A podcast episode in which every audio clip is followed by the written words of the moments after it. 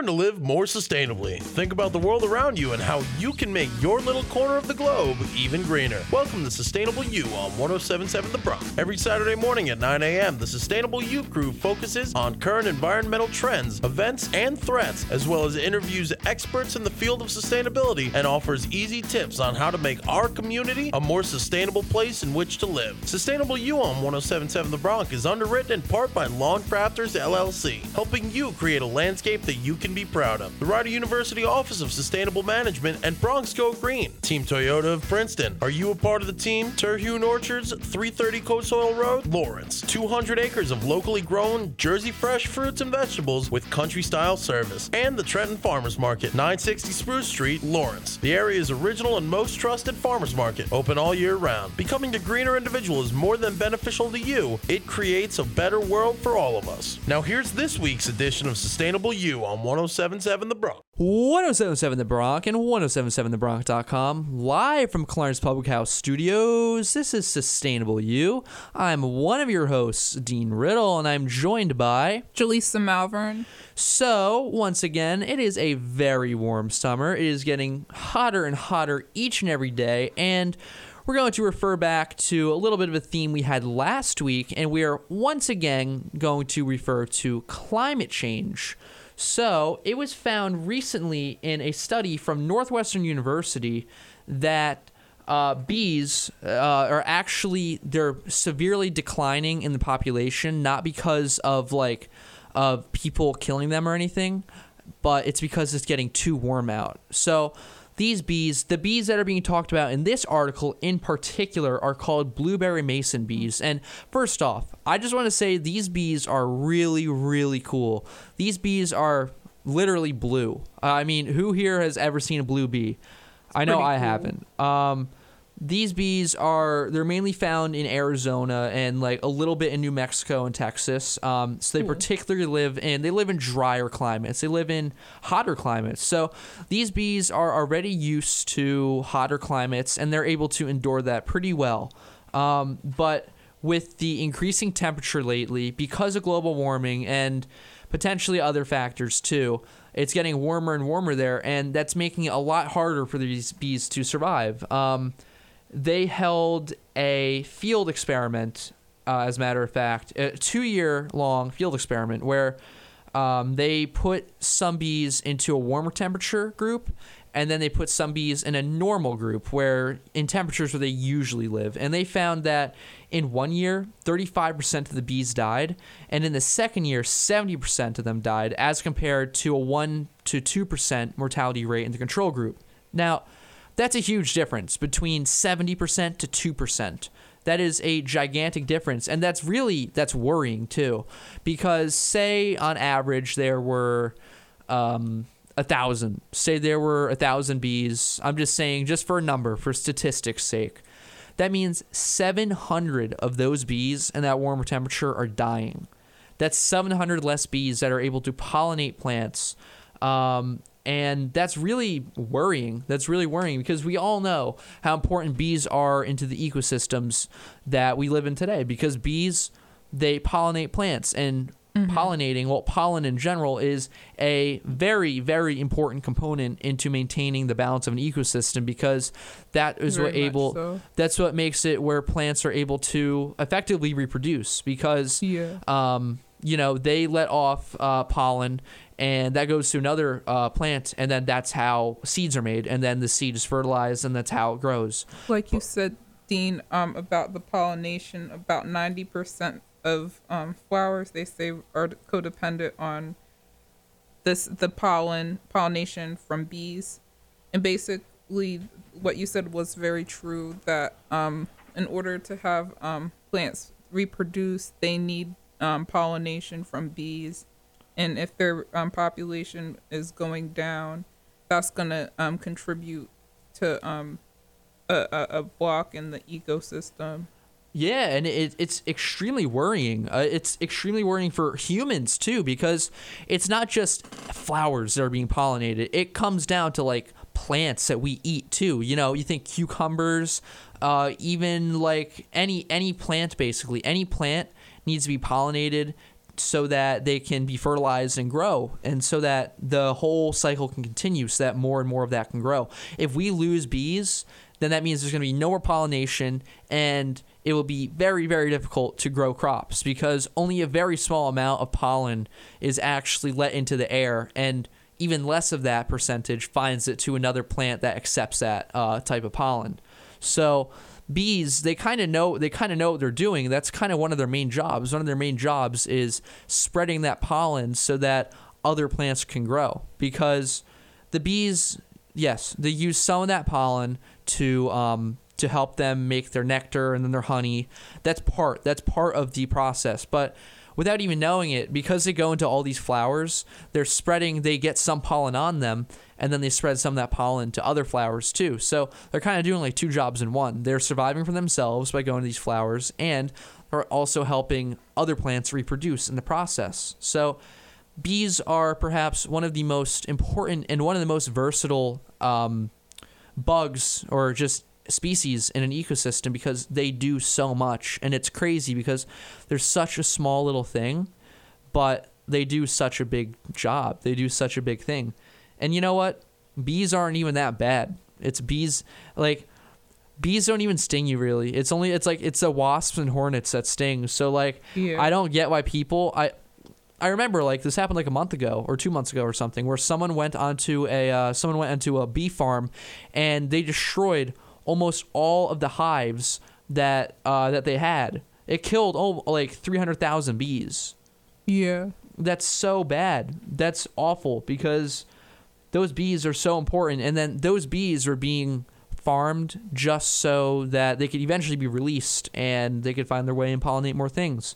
I think bee farms are a really great thing. Um, and it's hard it's hard to do it though when the temperature is changing so much because people can only do so much about temperature.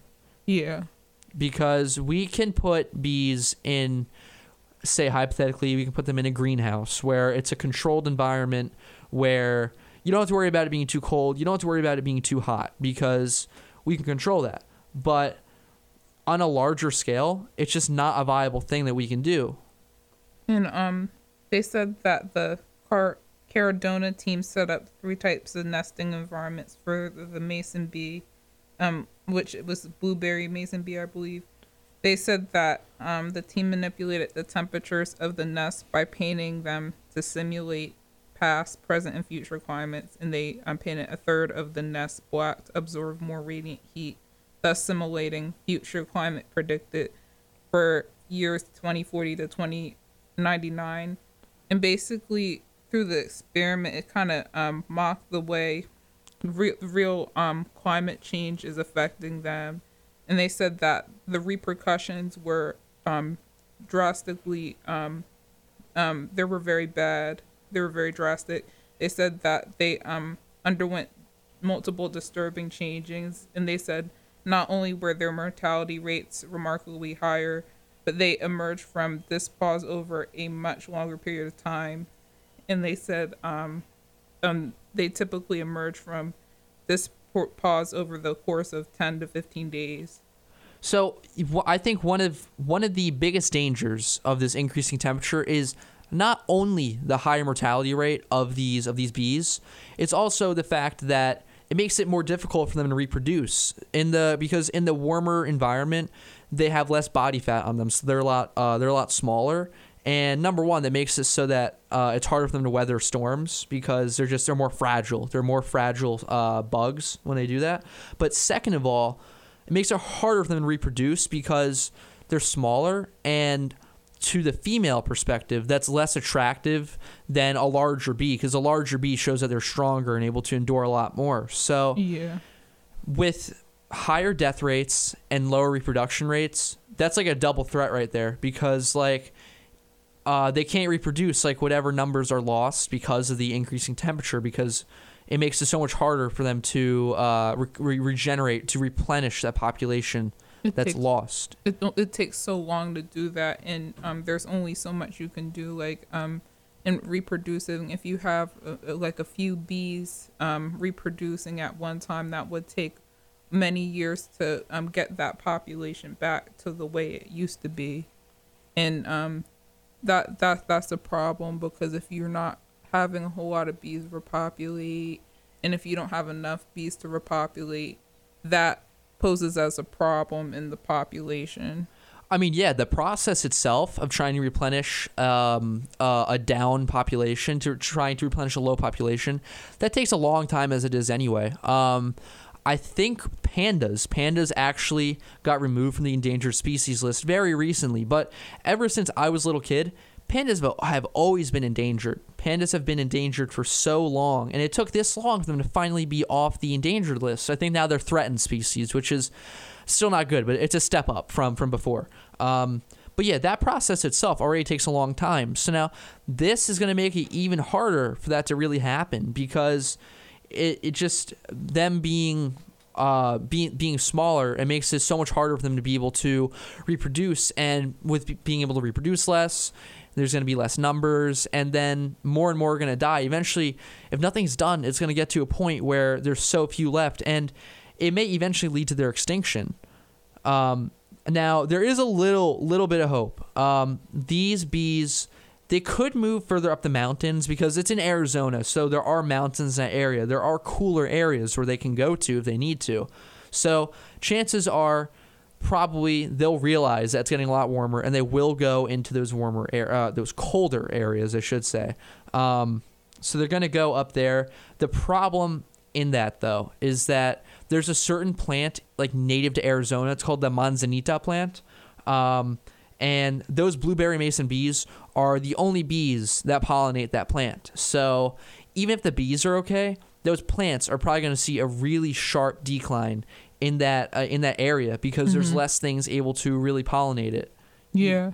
Um, even with the bees surviving upper climate, um, there aren't really any other known species that do as much there are some other bees that do help pollinate it, but they don't do as much of a job as the blueberry, blueberry mason bees do because the blueberry mason bees they focus on mainly pollinating that Unfortunately, we do have to take a quick break on Sustainable You. We'll be right back on 1077 The Bronc and Remember, 1077 being oh sustainable always begins with you. Time to take environmental action. Now back to our weekly eco-friendly discussion on Sustainable You, exclusively on 1077 The Bronc and 1077thebronc.com. To download previous episodes of Sustainable You, click on the Sustainable You tab at 1077thebronc.com. 1077 The Bronc and 1077thebronc.com live at Corny's Public House Studios. This is Sustainable You. I'm one of your hosts, Jaleesa Malvern, and I'm joined by Dean Riddle. And for this segment's topic, we'll be talking about Serbia. And Serbia is um, making an aim to tackle devastating environmental problems. Um, they said that the um, Serbia um, official advisor advisory council urged the government on Tuesday to begin investigating one 0.3% of GDP to tackle devastating environmental problems, including air pollution and acute lack of sewage treatment facilities. 1.3%? Like, that just seems like such a small amount to me. And, like, uh, it goes on later to say that, like, only 10% of their wastewater uh, has actually been treated. Um, that's like also really bad. That's like that's a really big waste in water. So like my question is like where does all that untreated wastewater go to? And yeah. I this article doesn't really explain that. I mean, I guess yeah, they don't not really that, that's not the main focus of the article. I get that, but like where does it go to? I really wonder where they put all this untreated water. Exactly. And you probably remember Eric um and um, us talking about um along with John Wade about the the treatment um about about treatment like sewage how it could be tra- um transferred to water Oh yeah, they probably I do not that. They don't probably. Um, that's probably the lack of sewage um, treatment facility. It's disgusting. Yeah, it's like not good. Yeah, because like if you don't treat not the water, that that's like that allows for so much bacteria to grow to a really like high amount and like not good bacteria either. Like we're talking about like like E. coli here, and like E. coli is like really bad too. Yeah, it is. And I think um, in some areas of the world, cholera isn't eradicated yet, so cholera could also uh, potentially like grow. It could grow and become a huge problem with that. I really look. I never thought Serbia to be a very rich nation, but 1.3 percent. I think it should be at least double that. I think it should be at least two and a half percent um, GDP because GDP is gross domestic product, which is basically how much money is being generated from the government um, in that year. And they said that about 1.3% GDP is about 500 million euros, which Yeah.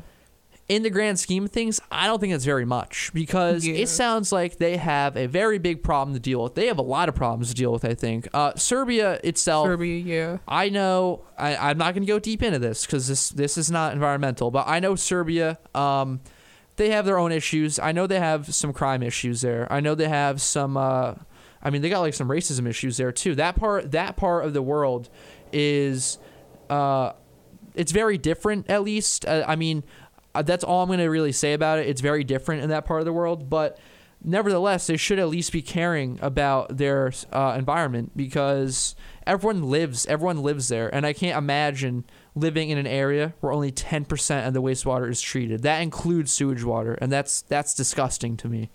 In Serbia, I don't think it's part of the EU. Like Dean, Dean, you mentioned that earlier. Yeah, You said I. You said that they hope to join it by twenty twenty five. 2025. Yep. And I think it would be a little better if they did join the EU because it might help more with the environmental goals they're trying to strive for.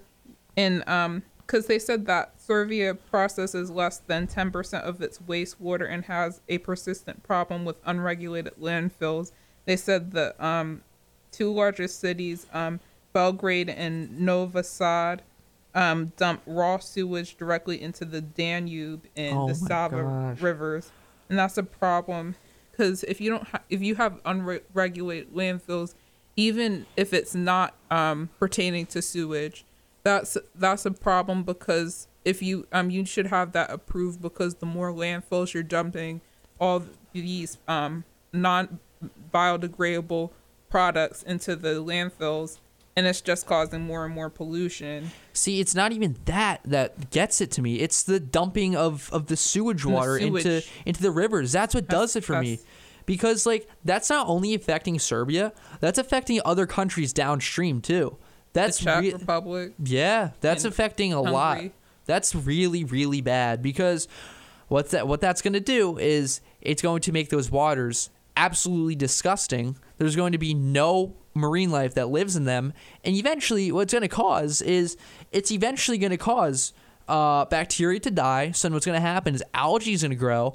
Algae is going to eat that bacteria, and then eutrophication. It's going to cause eutrophication where there is no dissolved oxygen in the water content, and it's those rivers are going to be dead zones then, where nothing can live in those rivers, and that's never happened in a river before. That's always something that's happened in coastal areas, like in the U.S. off of. Um, after like the coast of Georgia. That's that's uh, particularly reason uh, that's particularly an issue over there, and also in parts of the Gulf Coast. That's an issue, but that's never been an issue in a river before because river water always moves. So that makes sense.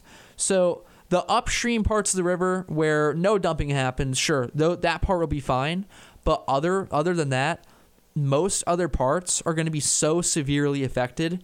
And you know what? Eventually, it is going to cause parts of the ocean to be dead zones so that nothing can live there. And that's just, that's not even just disgusting, that's irresponsible too. I can't imagine that a country in 2018 now doesn't have the resources to even treat their own wastewater. I mean, there there are other I know there are definitely um, less rich countries out there that do a better job with managing their wastewater than Serbia does. I cannot believe, I can't emphasize how bad that figure is. Ten percent of wastewater being treated. I cannot emphasize how bad that is. That is just disgusting. It's terrible, really. On the upside, they say that the council said an improvement in public finances gave Serbia room to spend around 50 million, no, 500 million euros. That's equivalent to 580 million dollars a year on cleaning up the environment.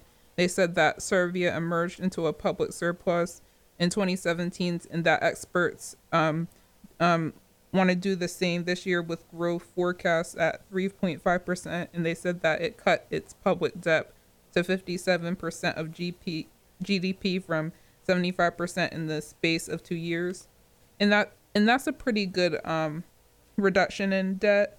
But I mean, I don't know if that would be beneficial in the cleanup necessarily. But they said that it currently invests 0.7% of its economic output in the environment. Um, but if it invests only 0.7% of its economic output in the environment, that that's not that um It's not that much. that much. That's because it says that um, other countries in Central and Eastern Europe spend around 2%, which sounds a lot better. That 2% is a lot better in comparison to 0.7%. Um, but going back on what you said earlier about more available finances that they're spending all in the environment, that's good. And it also does say that um, they're still on an upward slope. So, like, they're still improving more and more each year. So, there should be more funds available, more extra funds available to spend on the environment. So, I am hoping that at one point it does get to be a bigger number spent on the environment, like 750 million or 1 billion or something. Because to me, it sounds like they have they have a big problem. They have, they have a lot to fix over there because they've done so much over the years that has affected the environment so negatively that it's going to take so long and so much money to effectively clean everything up. And even of what they plan to clean up, some things are just not going to be able to be cleaned up. Like the river, there's no way that with all they've been doing, there's no way they're going to be able to completely clean it and completely restore the river to what it used to be like. They've damaged it so badly and not only that, if they're if they're going to be doing this, they got to give money to other countries too, because they've affected other countries downstream from them in what they're doing, especially with the river. And not only that, they say at least a third of the population is exposed to air pollution and that the conditions are critical. And not only um, with the condition of the Danube and um, I think Sava River, that, that that's not just crucial. That's not just a crucial problem, but, but this is also. Now, I know it. We did mention earlier that Serbia wants to join the EU by 2025, and while I do think that that would be beneficial to Serbia as a whole, we got to look on a bit of a larger scale here and remember what's going on with Greece right now. Greece is um, right now they're not in very good shape. They they don't have a lot of money right now.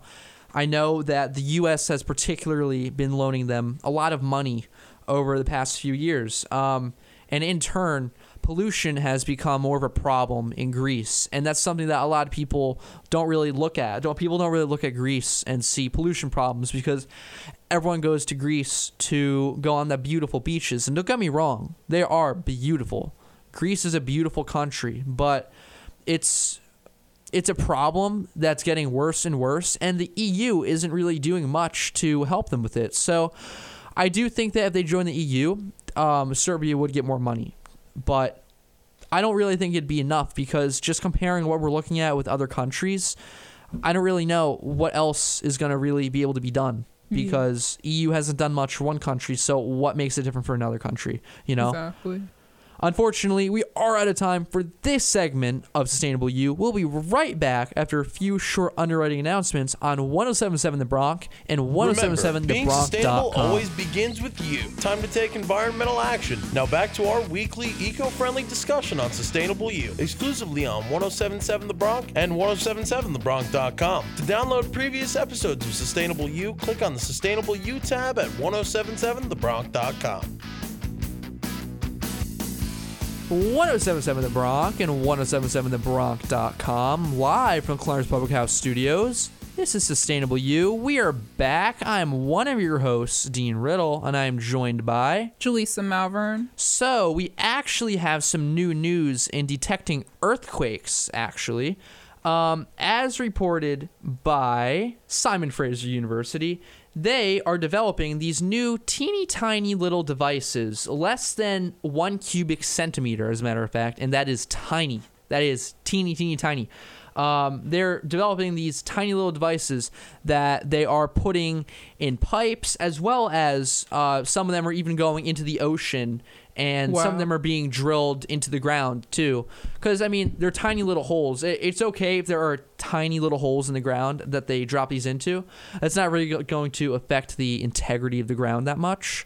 As long as they mm-hmm. do it spread out, it won't really cause that much damage. Because I know one of the biggest things about fracking is it is drilling into the earth and it causes a lot of um, unstable uh, ground. It causes inst- unstable ground because there's such big holes, and that that's not good because that can cause earthquakes too.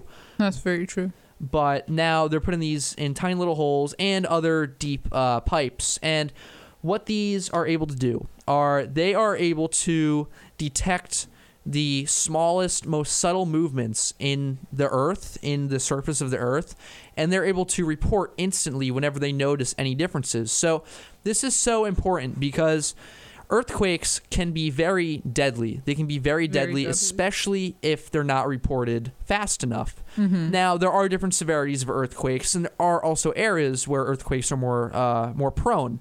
Like if you look in California, earthquakes are almost an everyday occurrence there. Uh, I actually Yeah. have grandparents and other family lives out there. They deal with earthquakes all the Same. time. Most of them aren't that bad. Most of them are just small little tremors that they feel, and it's not that big of a deal. Other areas don't expect it that much, and when an earthquake hits, no matter how small or how large, it can devastate them. Like I remember here in New Jersey, I felt an earthquake maybe seven years ago um, because there was an earthquake that happened in Washington D.C. And I also have friends Yeah. in D.C. and it was terrifying to them. Um, they couldn't believe it was happening because the thing is, is that that area and same New Jersey is not close to any uh, tectonic plates, not close to any tectonic boundaries, and uh, earthquakes tend to happen mostly toward the tectonic boundaries. Mm-hmm. So it makes sense that more earthquakes would happen in California than they would in New Jersey because there there's an area in California where they basically live on top of a boundary. The San Andreas Fault, in case any of you have uh, heard of that. Um, but this could minutes minutes could be crucial to the survival of so many people in helping them escape from the earthquake and be safe. Because it's um, it's unfortunate. We can't really do anything about earthquakes. It's just one of those things that happens uh, Yeah. within the earth. It's just the earth moving uh, rock and all that and it just happens. And with the earthquake detection, that's very um, key in um, um, telling the severity and like preventing a um, disaster, like Dean said. And if you see if you see some see over the course of the past few years, there's been a um, kind of an increase in earthquakes. I could be mistaken about if it's linked to climate change. But if you um, look at Haiti, if you look at um, Chile back in um, early 2010s, if you look at Japan, if you look at even California recently, I think a year or two ago, that there's been um, um, a lot of earthquakes. And I know that these are judged by the Richter scale, and which tells the severity of um, the earthquake. But I think this um, technology is very um, key in preventing these earthquakes, like not preventing them, but um, tracking them this um, for for danger and that's i want to say to Jalissa, that- people. That is that is a very good point that you made about uh, earthquakes occurring more frequently because I also have noticed that. I've noticed that not only have there been more earthquakes recently, there's been a lot more really severe earthquakes recently. Um, because I I do think I remember in one of my classes, um, there are only supposed to be like earthquakes that like there have been some like 8.0s and like 8.0s are really really severe. Um, that's only supposed to happen like once every like 100 years or something. There have been a lot of 8.0s within the last 20 years. There there had to have been at, at like at there had to have been at least like 5 5 8.0 earthquakes that have happened within the last few years. I couldn't list them off the top of my head of how many that there have been, but it goes without saying there's been a lot of severe earthquakes recently and to an extent i i don't really know if i'd call it um, climate change but i think the whole thing with fracking i think fracking has a lot to do with it because the act of fracking itself can cause earthquakes because when these Wow. when these giant drills are drilling into the ground of course, is going to cause some disturbance in the Probably. in the rock uh, surface. And Tectonic plates. yeah, it doesn't even have to be on tectonic plates where these uh, where these things happen because this the the drilling of it it causes so much shaking itself and that that causes other rock to crack in the earth's surface and cracking of rock is what causes earthquakes and in areas where earthquakes are not expected the architecture is different in those buildings and uh, it's kind of built not for earthquakes And and basically earthquakes are um, a natural process of the earth. If if you ever learned about earthquakes, the process of um um earthquakes is when the boundaries converge and um it's kind of it's kind of the earth kind of shifting, but in the with the with the plates, but it, it's very harmful as um to um human civilizations because it wrecks um buildings and homes and could cause um um death and like destruction but it's good that we have this type of technology to prevent it um to, to um to warn people about when these occurrences will happen And what I think is really cool about these little devices that are being developed is that they can also be used in the ocean too. Because tsunamis, in case any of you don't know, tsunamis are the result of an earthquake that happens in the ocean. Because what happens is um, these plates suddenly shift and it causes huge amounts of water to uh, basically move up and down. It, it causes them to form bigger and bigger waves. It's like a domino effect. Um, and with these being in the water now, other civilizations are going to be able to escape from tsunamis too. Thankfully, that's not so much of a problem here on the East Coast. That's not really much of an issue. But when you look at island nations like Japan, like I remember with uh, with Fukushima, uh, that was a huge issue. Well, that was actually like two big issues in one, really, because in Fukushima there was the initial tsunami that occurred, and then there was the nuclear reactor that melted down as a result because there was no power being delivered to the system. So the power overheated, or the um, the power core overheated, and it caused huge radiation leaks, and it was really bad. So with this now, not only is it going to be able to help with earthquakes by being placed in pipes and being put deep, deep, deep into the earth, it's going to help with uh, tsunamis too. And personally, I think tsunamis are a little scarier than earthquakes because earthquakes, it's just a ground shaking. But like with tsunamis, like that is water. That is huge, huge amounts of water being sent right to you. Yeah. And there's nothing you can do about it. it's worse than a hurricane Yeah. Oh, It- so and- much worse than a hurricane. And if you um remember back in history, probably 14 years ago, there was um the tsunami in the Pacific Ocean that um affected Sri Lanka, and you said Fukushima Yeah, Fukushima.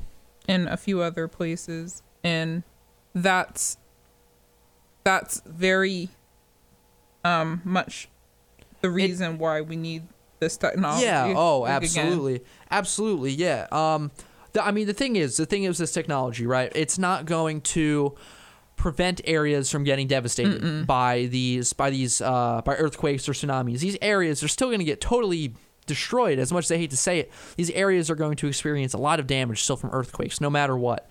But how, like, the thing is, is that people are going to be able to safely escape the areas that are being affected. And of what may have been a death toll of 2,000 might be cut down to a death toll of two. I mean, because all it Who takes is knows? minutes. All it takes is minutes for people to be able to do something about it. And with those extra minutes, that's precious time. That is precious time when it comes to something like this because it's already hard to detect these. And it's not like it's not like a hurricane where you're going to be able to detect it, you know, five days away. It might only be five minutes away now, but that's still huge time that can really be used to help people out. Uh, unfortunately, though, we do have to take a short break on Sustainable You. We'll be right back after a few short underwriting announcements on 1077 The Bronc being and sustainable always 1077thebronc.com. begins. Time to take environmental action. Now back to our weekly eco-friendly discussion on Sustainable You, exclusively on 1077 The Bronc and 1077thebronc.com. To download previous episodes of Sustainable You, click on the Sustainable You tab at 1077thebronc.com. 1077 The Bronc and 1077thebronc.com live at Killarney's Public House Studios. This is Sustainable You. I'm one of your hosts, Jaleesa Malvern, and I'm joined by. Dean Riddle. So, in this fourth segment, we're going to be talking about the polishing um, of the keys, the Florida Keys, and um, basically tour companies um, pitched in to clean up after the storm. And they said when Hurricane Irma slammed, um, slammed, it was about la- late, mid to late fall. Like we all remember how bad Irma was. Irma, yeah, it was like a Category 4 Mm-hmm. Had a lot of destruction.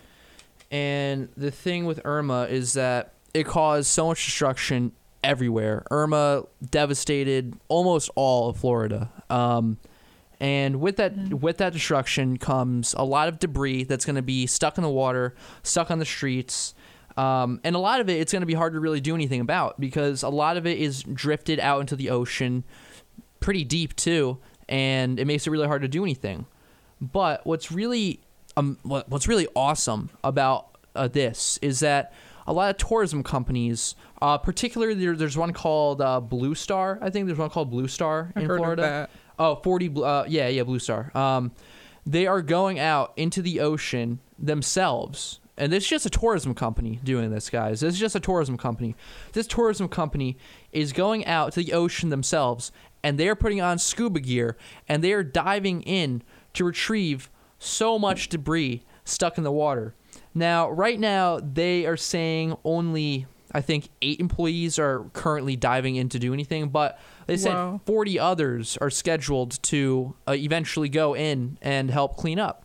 And That's just that's really good news. And i know that i know the thing with this show in particular is unfortunately a lot of it is kind of bad news. A lot of it is Yeah, things it that is. aren't good going on in the world. But this is really really good news. I love love hearing about local companies getting together to join forces and to really do something that's really good for the environment like this. I i never really i never thought that a tourism company of all companies would go out there and they would um, do their part in helping clean up. I think that's huge. And they're doing this all on their own dime too. They're doing this on their own dime their own time they're putting out their own employees to help with this and for the most part these employees all seem on board with it because they know how important the environment is around them and because they're a tourism company they probably want to keep the area around them really nice and really clean so that the florida keys can be as beautiful as it always was That's very true. And hopefully the 40 um, divers will turn into 400 divers, and that would get it done even more efficiently. And with um, hurricanes, period, they that would cause a lot of debris because um, basically the force of the storm is washing against the land, and there's so many houses, buildings that are made out of cement. And you don't know if it hits especially old buildings um, older buildings from 60s 50s 70s they which used a lot of asbestos. Mhm. they, that asbestos is traveling into the water and um and other chemicals too maybe in um i believe paint used to be made out of mercury. No lead lead paint. lead, lead, lead yeah. Lead paint and that that's also bad too. And our water usually doesn't come from the ocean. I think um usually from natural sources but right. it's uh, it's able to be purified um through um fil- filtering See now, I would love to see now. See this company, Blue Star. I give huge props to them. I give huge props to them, and I would love to see other companies follow suit. I would love to see other companies do their own part in helping with this cleanup effort because the truth is, hurricanes are so destructive. I They're mean, very destructive. earthquakes are too. I'm not trying to discount earthquakes and tsunamis and all that. They're all extremely destructive, and Yeah. I do think um, you know, if something like that were to happen, I feel like this company would do the same thing because to me, they really seem like a good company to the core. Um, Yeah. I've I've actually never heard of them before. You said you have heard of them. You've heard of Blue Star. blue stars yeah You've heard of them. I've, I've I've heard the name. Um, I might have heard it from from um Irma. Um, because in Irma didn't just affect um the Florida Keys. I think it affected Puerto Rico. Yeah, and, and yeah. Other Caribbean. Uh huh. Oh Neighboring, yeah, and they're um, probably doing. They might be doing stuff there too to help. And uh, yeah, That's great. Um, the only thing is like, and I'm not trying to take away from their doing. Again, I can't believe they're doing such a great thing. I wish that other companies would have done something similar with like uh, Hurricane Sandy or uh, Hurricane Katrina. Yeah. Because we all know how devastating, I, I, especially around here, we all know how devastating Hurricane Sandy was. Hurricane Sandy, um, I've lived, I've lived in Toms River for 19 years of my life, um, and I actually live very close to the Barnegat Bay, and the Barnegat Bay was very heavily affected by Hurricane Sandy, and it was, it was really scary. I remember one time when I was, I was in my house, and my parents were looking out their window, and they saw there was actually a police car, their lights Yeah. on um, and the police car was going down the street and it just suddenly went in reverse. It just backed up and it tried going forward again. It backed up again, and they turned on the lights and the water was literally up to our doorstep.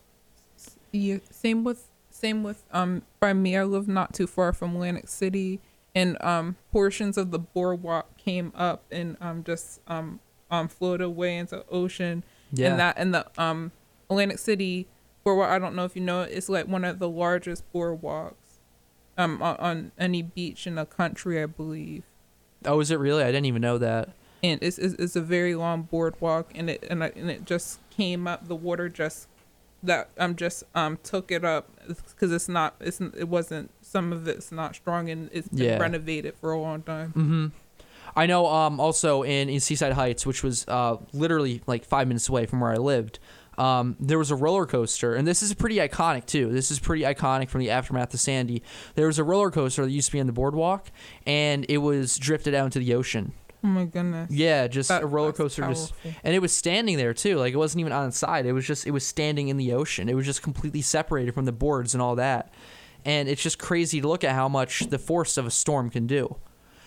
I mean, with that storm, literally everything went wrong. Uh, The it was a full moon, it was high tide, and it was really strong winds and a lot of rain all at once. Literally everything that you could think could go wrong in a hurricane happened. And I would have loved to see another company like Blue Star to really get out there and to help the residents that were in dire need of help too because New Jersey relies a lot off of tourism. That is the one blessing and curse of New Jersey because as a lot of you know, the beaches cost money to get onto in New Jersey, which sucks for residents, but it um it's really in the long run it's a good thing because it's generating money for the state and it's able to make sure that these beaches stay in a good condition because New Jersey actually does have some really nice beaches. I know New Jersey tends to get a bad rap for a lot of things, but New Jersey has some really nice beaches and that's what a lot of the money goes towards. yeah the the cleanup um there's been a lot of cleanup processes in there and um even with Atlantic City um after um the post aftermath of Sandy some of the um the boardwalk's been improved it's stronger and um I saw last summer they were renovating um one of the avenue beaches that I usually would like to go to I think it was Rhode Island um, beach, and that was renovated up to par. And bas- basically, this is um, a good thing that they're cleaning cleaning up after the storm, because of what I mentioned earlier. All that debris um, causes pollutants in the water, and it's detrimental also to the animals in the water, fish and um, other um, life, jellyfish Mm-hmm. and um that that that's definitely um a good thing for um marine um It's a good thing for everyone, really. Yeah, yeah. Because it's it's helping to keep the area that and the Florida is an area where they rely off a lot off the tourism, especially like the Florida Keys and all that. They rely a lot off that, but it's helping the marine life there too to make sure that they don't um they don't get stuck in all this debris and as you were saying earlier with asbestos and lead paint and all that um they're helping to clean that up and they're making sure that everything stays in order there and i'd love to see other small companies get involved in something like this i think it's a really great thing they're doing i'd love to see other companies take suit after them unfortunately we're out of time for this episode of sustainable you we'll be back at the same time next week on 1077 the bronc and 1077thebronc.com Your eco education for this week is complete. Thank you for listening to today's edition of Sustainable. Sustainable You. Listen to Sustainable You every Saturday, now at its new time, Saturday mornings at 9 a.m. on 1077 The Bronc and 1077thebronc.com. If you would like to hear a replay of this or previous episodes of Sustainable You, click on the Sustainable You tab at 1077thebronc.com. You can also subscribe to our podcast. Simply search Sustainable You on Apple iTunes. Sustainable You on 1077 The Bronc is underwritten in part by the Trenton Farmers Market, 960 Spruce Street, Lawrence. The area's original and most trusted farmers market, open all year round. Team Toyota of Princeton, are you a part of the team? Terhune Orchards, 330 Cold Soil Road, Lawrence. 200 acres of locally grown, Jersey fresh fruits and vegetables with country style service. The Rider University Office of Sustainable Management and Broncs Go Green. And Lawn Crafters LLC, helping you create a landscape that you can be proud of. It's easy being green with Sustainable You every Saturday morning at 9 a.m. exclusively on 1077 The Bronc and 1077thebronc.com.